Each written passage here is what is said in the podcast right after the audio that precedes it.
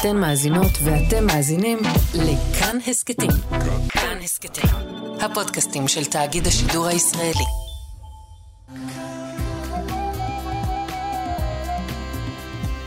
כאן תרבות.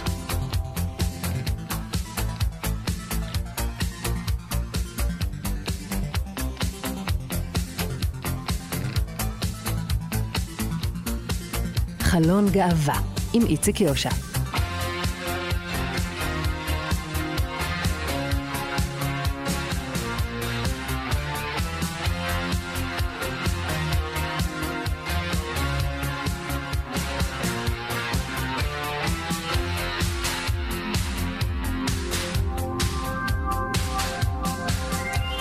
שלום, שלום לכם מאזינות ומאזיני כאן תרבות, אנחנו חלון גאווה, אנחנו עם אה, אירועי הגאווה הראשונים לקראת אה, חודש הגאווה הממשמש ובא. אנחנו נדבר כאן עוד מעט על תערוכה.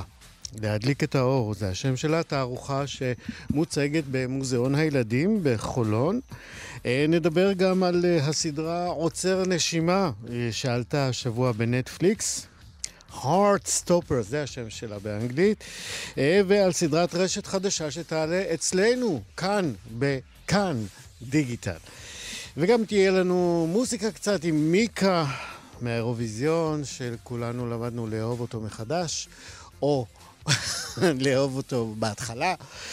הצוות שלנו, טל ניסן, אה, עורכת משנה ומפיקה של התוכנית הזאת, דימה קרנצוב הוא טכנאי השידור, אני איציק יושע. האזנה טובה. חלון גאווה התערוכה אה, דיאלוג עם הזמן מוצגת כבר למעלה מעשר שנים במוזיאון אה, הילדים בחולון. אה, זו תערוכה שעוסקת בזקנה ובדיאלוג הבין-דורי. התערוכה הזאת באה בעצם במקור לנסות לשבור דעות קדומות שקשורות בזקנה.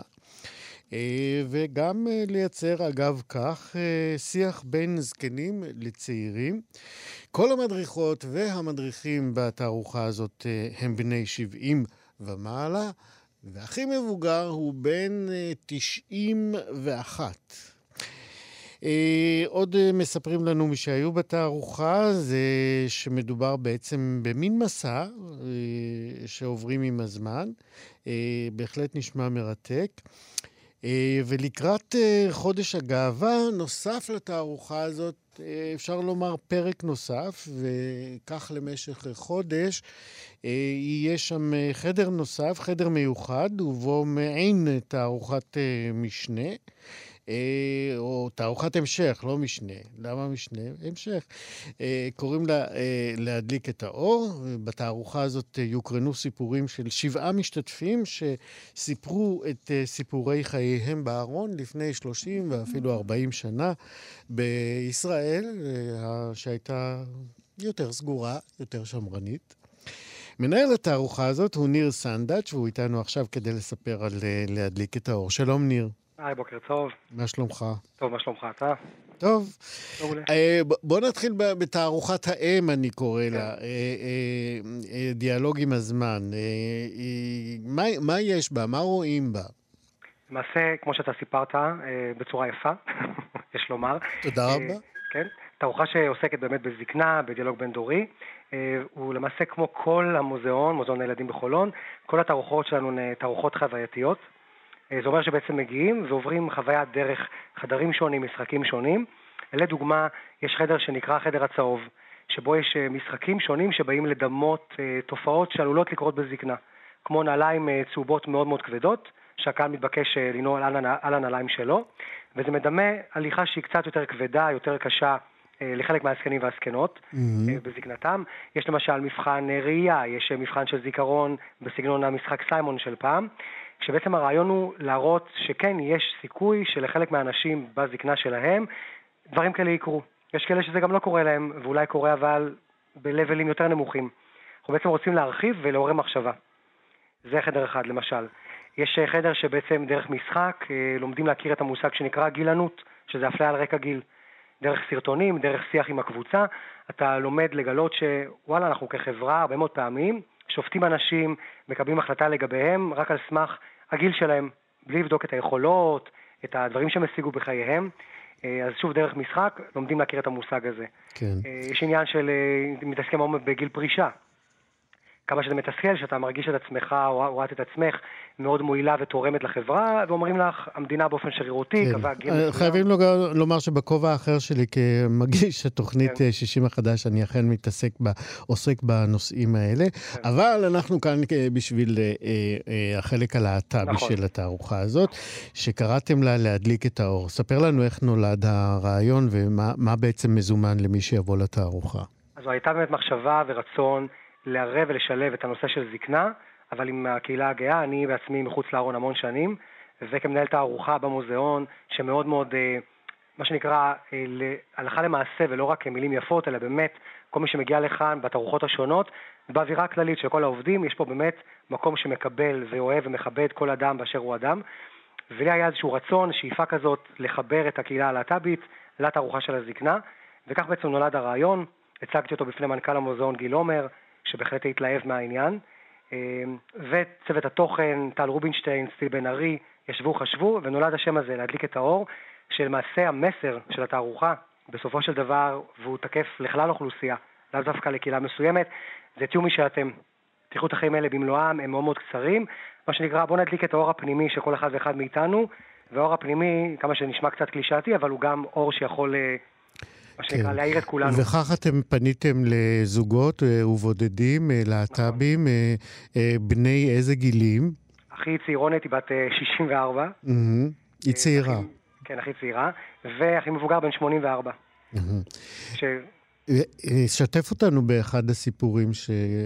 אני מניח שלכולם יש איזשהו ייחוד, אבל יש לנו זמן בשביל סיפור אחד. כן. אחד ככה שממש אה, אתה זוכר עכשיו ויכול אה, לספר לנו אותו. זאת אומרת, בעיניי אחד הסיפורים המרגשים זה סיפור של אה, שני הגברים שנמצאים בתערוכה, כי גם צולמו וראיינו אותם כזוג, רפי דייגי וגיורא קפלן, שהם יחד כבר 47 שנים. כן, השתתפו גם בסרט הדווקאים, נדמה לי. נכון, כן, נכון. כן. הסיפור המרגש הוא לראות איך הם משתפים, שלמעשה הם בנו לעצמם, מעולם לא היה לפניהם מודל של מה זה זוגיות בין שני גברים. וזה מרתק ומסקרן לשמוע איך הם, מספרים ומשתפים על אותם שנים אחורה, איך הם הכירו באיזה מסיבה, שהם ראו אחד את השני והתחברו ויצאו לדייט ראשון, ולמעשה הם בנו בזמן אמת, בשטח, בלי שהם ידעו איך זה נראה ומה אמור להיות, זוגיות בין שני גברים. והתגברו על אה, מכשולים בדרך ועל אה, כל מיני אה, בעיות בחברה שלא קיבלה וכן קיבלה, עד שהיום הם יחד 47 שנים. וכשאתה מגיע ושומע את הסיפור הזה ואת כל מה שמביאים איתם, את החוויות שלהם, זה מאוד מאוד מרגש, אה, מאוד מעצים. איזה חוויה קשה הם אה, מספרים אה, בסרטון, בסרט. אגב, כמה זמן נמשך כל אה, סרטון כזה? אז, אז אנחנו ראיינו את כולם אה, בזמן די ארוך, והסרטון עצמו אמור להיות כ-15 דקות, ערוך של כולם יחדיו, מהמם. כדי שיהיה נגיש לקהל. אתה זוכר איזו תגובה קשה שהם אה, סיפרו עליה כשהם אה, חוו בישראל אה, של שנות ה-60, 70? הדבר המדהים היה לגלות, כשעשינו את התחקירים וראיינו וצילמנו, אנחנו פשוט נדהמנו שכולם, גם כשעברו אירועים כאלה ואחרים יותר מורכבים, זה לא נחרט אצל אף אחד, וגם לא אצלנו כאלה שיזמו את התערוכה, כי הם כולם עם איזה אומץ פנימי מדהים, ועם איזה מין שמחת חיים כזאת, והתלהבות ותחושת שליחות, שבאמת עשו פה דברים שבזכותם אנחנו היום יכולים לקיים מצעדי גאווה ולפתוח תערוכה כזאת במוזיאון. אה, פשוט לא משנה מה, מה הם עברו בדרך, הם מלא אופטימיות ומלא תקווה, וזה דבר שכבש את כולנו, ויראו את זה גם בסרטון. זה פשוט נוכח שם כל כך. זה באמת מעניין, כי אתה, מה שאתה אומר זה בעצם שהחוויות האלה לא נשארו כסריטות או כטראומות אה, אה, שמלוות אותם עד היום. אולי באמת זה בגלל הדרך שהקהילה והמהפכה הלהט"בית בישראל אה, עשו באמת מאז שנות ה-60. יש לנו עוד דרך ארוכה, נכון, אבל אה, נעשו כאן הרבה מאוד דברים. אז התערוכה הזאת, להדליק את האור, אה, היא תעלה במוזיאון הילדים, בהמשך לתערוכת דיאלוג עם הזמן. מתי היא עולה בדיוק, ניר סנדאץ'? בראשון ליוני עד אה, סוף חודש יוני. אפשר לבוא כאן בימים א' עד ה', בין תשע בבוקר לשעה שלוש, אה, גם בשבתות, ככה נמצאים פה, המוזיאון עובד. וכל מי שרוצה, זה הדבר המשמח, אתה גם יכול לבוא למוזיאון ולא לרכוש כרטיס לאחת התערוכות, פשוט לבוא ולהיכנס, לצפות ולראות את, אה, להדליק את האור. נהדר. ניר סנדאץ', מנהל התערוכה הזאת, להדליק את האור. תודה רבה שדיברת איתנו. תודה רבה לך. וחודש גאווה שמח. אמן, לכולם. להתראות. חלון גאווה צ'רלי וניק לומדים באותו בית ספר, אבל מעולם הם לא נפגשו, ולקראת שנת הלימודים החדשה החליטו שם בבית הספר לבנים, אה, לבנים, בנים, כן? אה, טרוהאם, זה באנגליה, לייצר שם קבוצות לימוד אה, רב-גיליות, אה, ובמסגרת הקבוצה, קבוצת הלימוד החדשה הזאת, מושיבים את השניים האלה, זה בצד זה. אה, החברות ביניהם אה, היא ככה מתחילה בצעדים אה, מאוד מאוד uh, מהוססים, אבל uh, היא הולכת uh, ומעמיקה. צ'ארלי מתאהב בניק. למרות שהוא די בטוח שאין לו שום סיכוי עם ניק, כי ניק הוא בכלל כוכב נבחרת הרוגבי של, של בית הספר, והוא צ'ארלי הוא איזה מין אה, גבעול שדוף כזה אה, על סף החנון. אה, אבל אתם יודעים, מכיוון שלאהבה יש חוקים משלה, כלומר, לפעמים אפילו אין לה חוקים, אז המציאות הרבה יותר מסעירה, כי מתעניין ש... מתברר שניק מתעניין בצ'ארלי הרבה יותר ממה שצ'ארלי, או ניק אפילו, תיארו לעצמם. עד כאן איזה סוג של איזושהי תמצית של uh, קורותיהם של השניים, uh, כפי שהם התגלו לנו לראשונה דווקא בספר קומיקס, uh, שכתבה ואיירה uh, אליס אוזמן הבריטית, והוא יצא בישראל כאן בספטמבר בשנה שעברה, בתרגום נהדר מאוד לעברית של uh, רחל זנדבנק. יצא בהוצאת כנרת, אם זה חשוב. ולפני שבועיים בדיוק עלתה לאוויר בנטפליקס, סדרת טלוויזיה שמבוססת על הספר, ומי ש... שאיבדה אותו לטלוויזיה היא יוצרתו, אליס אוזמן. זוהר אורבך, אה, מבקר הקולנוע והטלוויזיה, אה, גם שלנו, כי זה כבר לא פעם ראשונה אצלנו, הוא ראה את הסדרה אפילו יותר מפעם אחת, והוא איתנו כדי לשתף. שלום זוהר. שלום איציק. אני פשוט רוצה להגיד, הסדרה הזאת, ראיתי אותה כמה וכמה פעמים, פשוט בגלל שהיא מציגה איזשהו עולם שאני הייתי נורא שמח לחיות בו. אוקיי? כלומר, תסביר. זה לא סתם סיפור אהבה. לא, אני גם אוקיי? אוהב את זה שהמרואיין מתחיל לדבר לפני ששואלים אותו, ואני מת על זה. תמשיך. אני ממש מתנצל על היעדר הנימוס, אבל זו סדרה שקצת לוקחת, שקצת מביאה אותי למקום הפרימיטיבי הזה. אוקיי. בגלל שבאמת, אתה רואה אותה, ולפחות בשבילי התחושה הייתה שהלב... מאיזשהו שלב נוזל ונהיה מין עיסה דביקה מבעבעת. איזה חמוד. זה באמת פשוט אחד הדברים הכי מתוקים שראיתי בחיי, ואני אפילו לא כל כך מגזים. והעניין הוא שאנחנו כגייז, לעיתים נדירות, מצליחים לקבל איזושהי יצירה שמנסה לספר את הסיפור שלנו בלי להיות יותר מדי ריאליסטית, בלי להיות סקסית, בלי להיות מחוספסת. וזה סיפור בלי סקס. בלי אלימות, לא, אלימות דווקא יש קצת, אבל זה סיפור בלי סקס. יש בריונות, כן. בלי קללות. יש בריונות ויש קושי ויש אופל, אבל זה לא, וזה, וזה, זאת, לא, עדיין לא אוטופיה. זאת לא סדרה שמתרחשת בעולם שבו המהפכה הגאה הצליחה למעלה מכל שיעור. אבל זה עולם שבו הכל יהיה בסדר. וזה משהו שאני רוצה לראות יותר, גם על ההומואים וגם על הסטרייטים, למרות שלא כל כך אכפת לי מהסטרייטים. אה, לנו אכפת, כי אם הם יהיו בסדר, אז אה, הם יפסיקו להציק. אתה צודק בסופו של דבר, כן? כן? עכשיו, אפשר גם לדבר על זה שזאת פשוט סדרה שעשויה ממש טוב, כן? כלומר, גם בה יש את הפלטות, אבל ההישגים שלה מספיק מוצלחים כדי שנוכל לחגוג אותו שנייה. אז בוא באמת, כן. בשביל מי שלא ראה אה, את הסדרה ולו פעם אחת, אה, תן לנו ככה קווים לדמותו של, גם של צ'ארלי וגם של ניק. צ'ארלי הוא, מצ... צ'ארלי הוא פרח הקיר, אוקיי? הוא ילד נורא נורא מתוק, וכמובן גם ילד שקל לו להיעלם. הוא גם היה נורא רוצה להיעלם, אחרי, אחרי שהוא יצא מהארון לפני תחילת הסדרה וסבל מבריונות איומה ונוראה, והיה לו מאוד קשה, ובגלל זה הוא מתנצל לפני כל פעם שהוא פותח את הפה, וזה נורא נורא מחמיר לב. אגב, מה שמיוחד לציין זה קצת לא ענייני באיזשהו מקום, כן?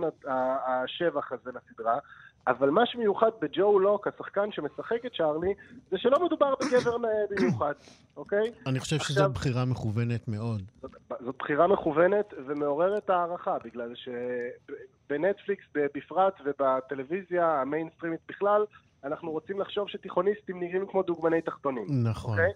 זה לא המצב עם צ'ארלי, וכל הכבוד להם על זה. צ'ארלי נראה כמו 80% מהתיכון שלי, רק שהוא נראה קצת יותר אשכנזי.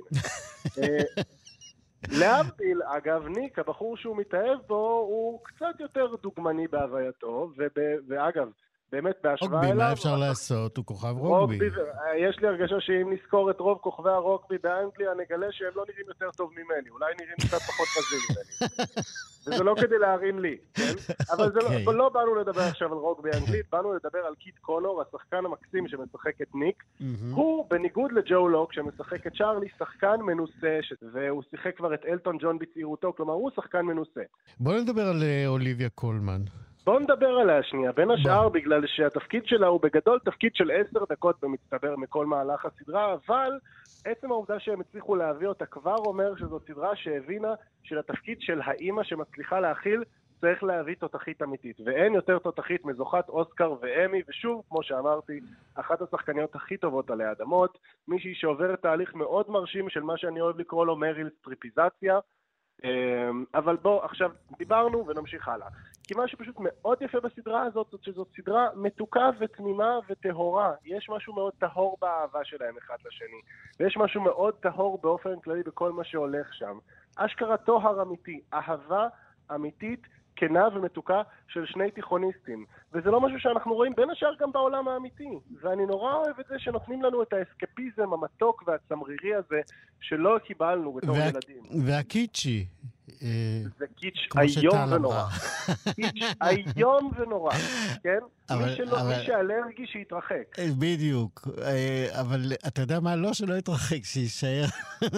שיישאר יש, יש בזה משהו, יש בזה משהו ש, שמרפא ו, ומביא החלמה. אני, זוהר לסיום, זוהר אורבך, למי ש, כמי שראה את זה יותר מפעם אחת, למי שעדיין לא ראה, מה אתה אומר לו להסתכל במיוחד, או לאן נשים לב? אה, אני, קודם, שימו לב לאיך שהסדרה הזאת נראית. כלומר, הם מצליחים, הם מנסים לפחות, ליצור התאהבות גם במובן הוויזואלי. כשצ'ארלי רואה את ניק בפעם הראשונה, קרני השמש נוחתות בדיוק על הוודג' שלו, ככה שנבין איך הוא מסתכל עליו. ועל עלים. ופרפרים עפים. על עלים ופרפרים מצוירים שעפים, זה נורא יפה. מה כן. שכן, עוד המלצה אחת אחרונה, מי שלא בא לו בטוב, יש כמה דמויות משנה שפשוט קצת מקלקלות את החוויה. החבר הטוב של צ'ארלי הוא דמות שאם היו לוקחים אותו כמו שהוא, אה, בתסרוק את הקרה שלו ומשליכים אותו לרצפת חדר העריכה, הסדרה לא רק הייתה אה, אה, מרוויחה, אני גם הייתי מרוויח. זוהר אורבך, איזה כיף לדבר איתך. דיברת איתנו על עוצר נשימה, כך קראו לזה בעברית, ל-heart stopper. תודה רבה מאוד. תודה, להתראות. להתראות. חלון גאווה ממש אה, מחר אה, תעלה אה, אצלנו, כאן, בדיגיטל שלנו, של תאגיד השידור, סדרת רשת דוקומנטרית בת שבעה פרקים, שקוראים לה ארון הקודש. מהשם הזה כבר, מן הסתם, ניתן לנחש שיש כאן ענייני דת ויהדות ולהט"בים. כי זאת התוכנית. אה, וזה נכון כי הדמויות באמת אה, מתמק... אה, שבהן מתמקדת הסדרה הן להט"ביות. בכל פרק יש דמות או זוג או משפחה להט"בית דתית בשלב כזה או אחר בחייה, בחייהן. אחד לפני חתונה ולפני משפ... מפגש משפחתי ובהכנות לחג ובברית מילה והיריון ועוד כהנה מצבים אנושיים ידועים. במאית אה, ויוצרת הסדרה הזאת היא מורן נקר, והיא אומרת שהסדרה צולמה במתכונת של זבוב על הקיר, זאת אומרת, היא הייתה הזבוב.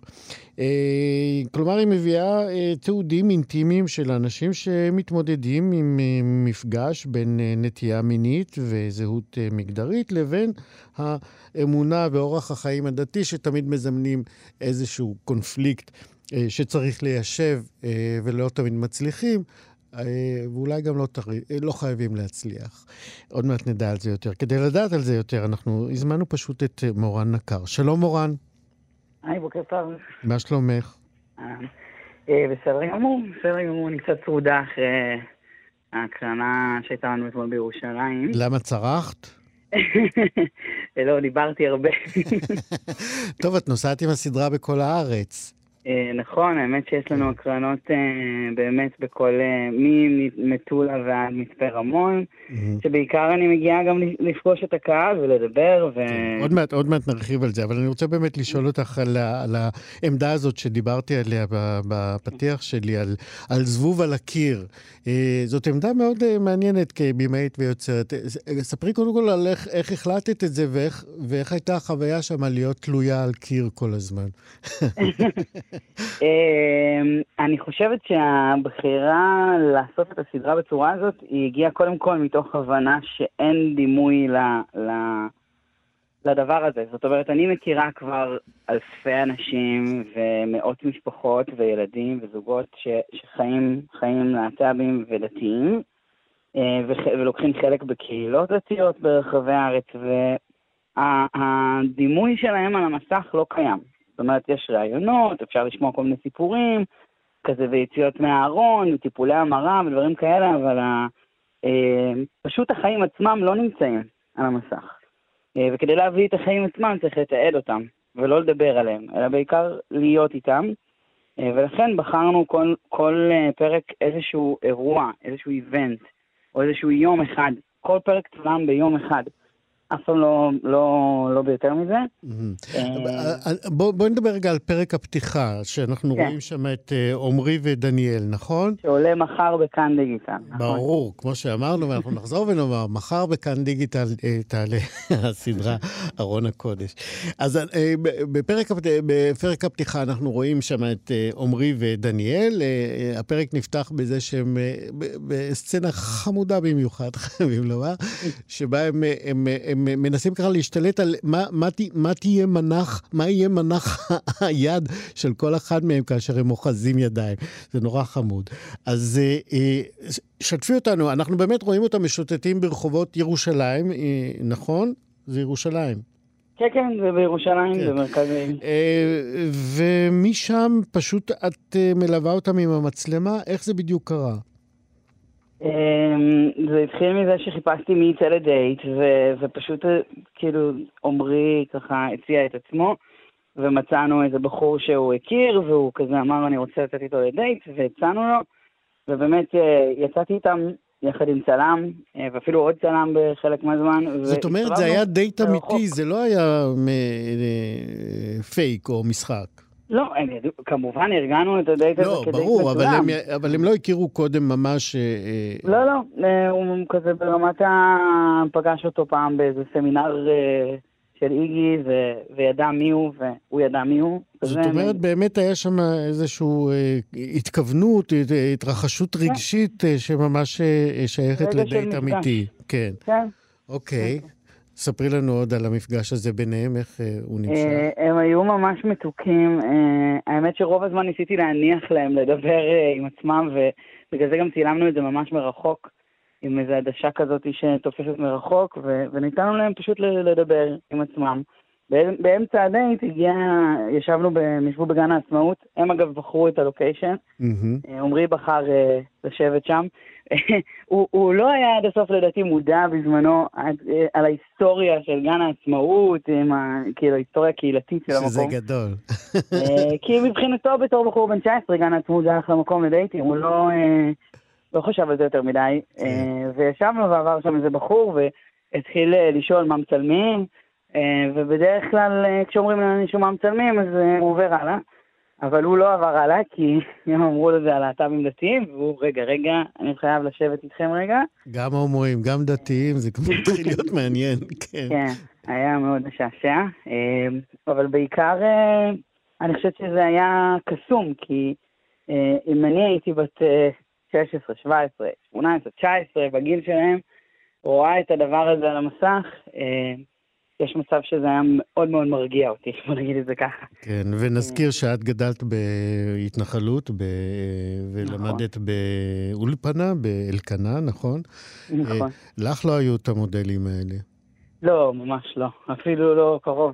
היו קצת קצת מודלים, אה, אה, אתה יודע, היו את היציאות מהארון המפורסמות כזה של עברי לידר בזמנו, ושל רונה קנן, אבל הם היו חילונים, הם לא היו מה... מהסביבה שלי, הם לא היו מהבית, זה לא. לא אותם פנים של אנשים, לא אותה שפה שהכרתי מהילדות. זהו. אמרתי בדברי הפתיחה שלי שבעצם החיבור הזה, להט"בים ודתיות ודתיים ויהדות, אה, מזמן תמיד איזשהו קונפליקט שאנחנו מכירים אותו, ולהט"בים דתיים שמתעקשים אה, לשמור על, על הזיקה שלהם לדת, אה, נאלצים באמת ליישב איזושהי סתירה דתית, פנימית, מוסרית בינם לבין עצמם. כמה זה באמת עולה בפרקים של הסדרה של ארון הקודש?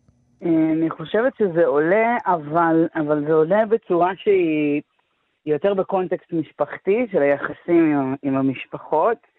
אמ, זאת אומרת, כל האנשים שבחרתי לתעד, ובכוונה, אני אומרת, מניחים את הסוגיה הזאת ההלכתית או ה, כאילו האידיאולוגית הדתית בצד. הם עסוקים בלחיות, הם לא עסוקים ב, אה, בלברר בירורים מול רבנים. זאת אומרת, הם היו חלקם אולי עסוקים בזה, ואולי חלקם עדיין מתעסקים בזה, אבל לא בתוך הסדרה. כי הסדרה לא, לא באה עכשיו לעשות, אה, לראיין רבנים ו, ו, ולעשות איזשהו debate על האם, האם אפשר או אי אפשר. כן. הנחת המוצא שלי היא שאפשר, כי עובדה. כן. עובדה שזה קיים. מורן נקר, היוצרת של ארון הקודש, אנחנו צריכים לסיים לצערי עוד מעט. אם את צריכה, אה, ככה, יש לך הזדמנות להפנות עוד זרקור אל אחד מפרקי הסדרה, אה, לאן היית מפנה אותנו? אה, וואו, הייתי מפנה גם ל, אה, לכל הפרקים, אבל אה, כמובן. הייתי מפנה לפרק אה, החתונה, שבו אה, אה, משפחת ווקר, שיש לה שלושה בנים הורים, אה, מחתנת את, אה, את בן נון, הבן הבכור, אה, ואני חושבת שצפרירה, האימא היא, היא אישה מאוד מאוד מרגשת, והרבה מאוד הורים וילדים שלהם כמובן צריכים לראות את זה. וזה צריך להזכיר, זה משהו שלא ידעתם עד שהגעתם לצלם נכון. בחתונה, נכון? נכון. אני מגיעה בבוקר ואני לוחצת ידיים עם בן נון, ואז הוא אומר לי, זה פאני אח שלי, הכרתי לך אותו? אמרתי לך שאנחנו שלושה בנים הומואים. ככה, לא. על הדרך. לא, לא אמרת? לא. לא אמרת, אה, וככה ניסינו למצוא את הדרך להכניס את זה גם בלי לגנוב את הפוקוס, כי זה באמת גם פרק חתונה בסופו של דבר. אה, בעיניי הוא מאוד מרגש, גם הפרק אה, של לירז, שהוא בחור טראנס, שהחליט ללדת. יש המון המון פרקים, יש פרקים מאוד מרגשים בעיניי על, על משפחתיות לסבית בתוך העולם הדתי, פרק הברית, פרק משפחה. בקיצור, אני, אני, אני לכולם לראות שבעה שבעה פרקים שחובה לראות את כולם, אה, פרקים אה, קצרים יחסית, נכון? אה, כן, בין, בוא נגיד, עד, עד עשר דקות, בין שמונה, תשע דקות רוב הפרקים. סך הכל הסדרה כולה מוקרנת כשעה, ואני ממליצה לבוא לראות, אפשר לחפש ב-holycloset.com. ולראות איפה אני אה, מגיעה לדבר עם הקהל ולהקרין. מעולה, מורן נקר. וכמובן לצפות בכאן. כמובן, מחר זה עולה אצלנו בכאן. אה, הזבוב על הקיר הייתה מורן אה, נקר, היוצרת והבימאית, שהביאה את הסדרה הנהדרת הזאת, אני ראיתי חלק ממנה. תודה רבה לך על השיחה הזאת, בהצלחה. להתראות. יש לנו עוד אה, דקה וחצי בשביל הטם טירריררי הזה של מיקה, שאנחנו כל כך, כל כך אוהבנו. ואוהבים. זהו, כאן אנחנו מסיימים את uh, חלון גאווה. תודה רבה מאוד לטל ניסן, עורכת משנה ומפיקת התוכנית. אלון מקלר היה טכנאי השידור. אני איציק יושע, עוד חלון גאווה בשבוע הבא. להתראות. מיקה. אתן מאזינות ואתם מאזינים לכאן הסכתים. כאן הסכתים, הפודקאסטים של תאגיד השידור הישראלי.